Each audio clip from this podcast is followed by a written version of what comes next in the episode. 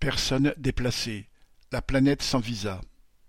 Selon l'ONU, durant le mois d'octobre deux mille vingt-trois, cent quatorze millions de personnes dans le monde ont été contraintes de quitter leur foyer pour fuir les guerres, les violences et les persécutions.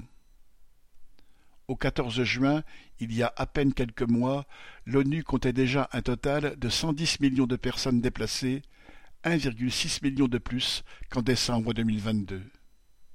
Les conflits dans le monde s'aggravent, de nouvelles guerres éclatent auxquelles s'ajoutent les conséquences du réchauffement climatique, provoquant des millions de déplacés. Ce sont les pays en développement qui accueillent 75% des réfugiés. Ainsi, au Tchad, un des pays les plus pauvres d'Afrique, survivent des centaines de milliers de réfugiés soudanais qui ont fui le conflit du Darfour en 2000, ainsi que des milliers de Camerounais et de Centrafricains. Ils vivent dans des conditions désastreuses et manque de tout. Le pays qui accueille le plus de réfugiés est la Turquie.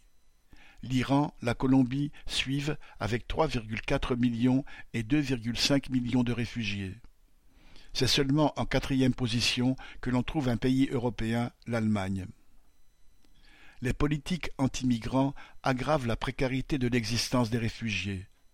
Ainsi le Pakistan a annoncé l'expulsion des réfugiés afghans sans papiers à partir du 1er novembre. Il s'agit de plus d'un million et demi de personnes. Ces chiffres montrent une planète capitaliste de moins en moins vivable, toujours plus dure pour ceux qui fuient les guerres, les persécutions et la misère. Ignace Rabat